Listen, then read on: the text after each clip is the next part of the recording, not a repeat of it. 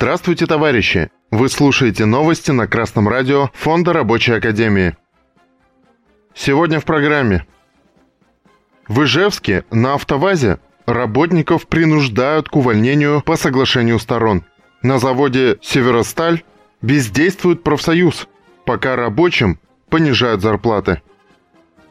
3 августа на новостных платформах «Весьма» и Mail.ru появились сообщения о том, что руководство «АвтоВАЗ» предложило сотрудникам автозавода в Ижевске увольняться добровольно.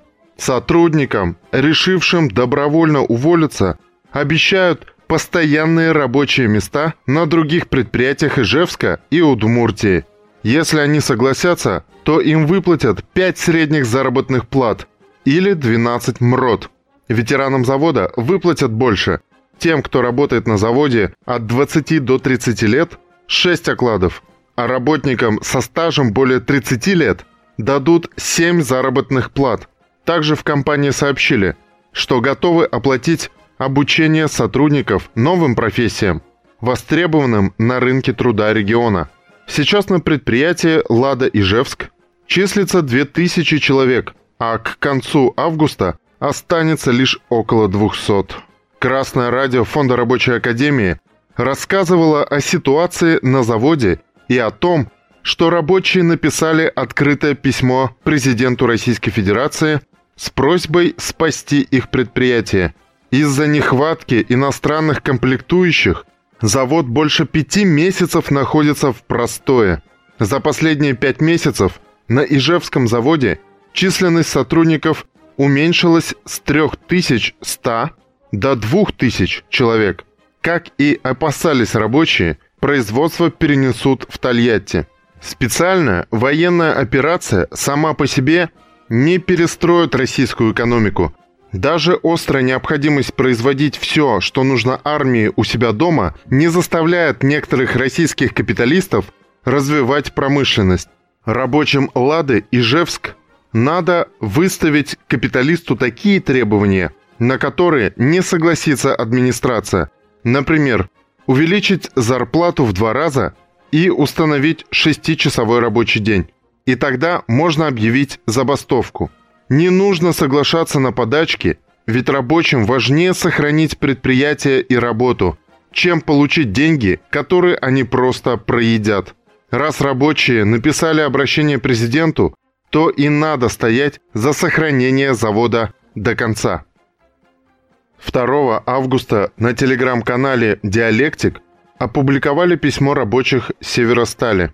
Рабочие пишут, что второй месяц подряд сотрудникам Северстали сокращают зарплату. В апреле всем проиндексировали заработную плату, но в июне и июле стали получать меньше, чем было до индексации. От 10 тысяч до 25 тысяч рублей, в среднем около 15-20 тысяч рублей – с учетом реальной инфляции произошло падение уровня доходов. Идут слухи о сокращении от 1 десятой до 1 трети сотрудников предприятия. Сейчас в дивизионе предприятий «Северсталь» трудится 50 тысяч человек. Руководство отправило работникам письмо. В нем собственники средств производства объясняют свои трудности. Их отрезали от европейского рынка сбыта. К ним применили санкции – укрепился рубль и прочее. В июне производство было загружено на 75%. На конец 2022 года ставится целью сократить расходы на персонал на 10%. Горно-металлический профсоюз России, у которого на предприятии есть первичная ячейка, заключил с владельцами предприятия антикризисное соглашение.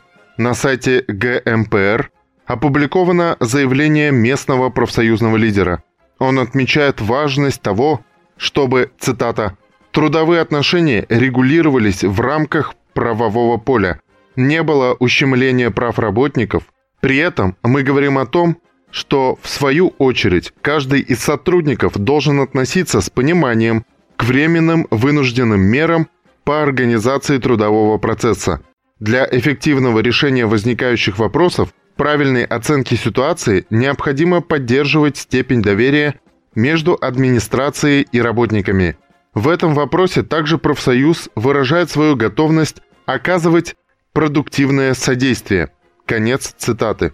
Профсоюз – это профессиональная организация, цель которой – защищать интересы трудящихся, поскольку интересы капиталистов и рабочих противоположны, об интересах собственников производства профсоюз заботиться не обязан.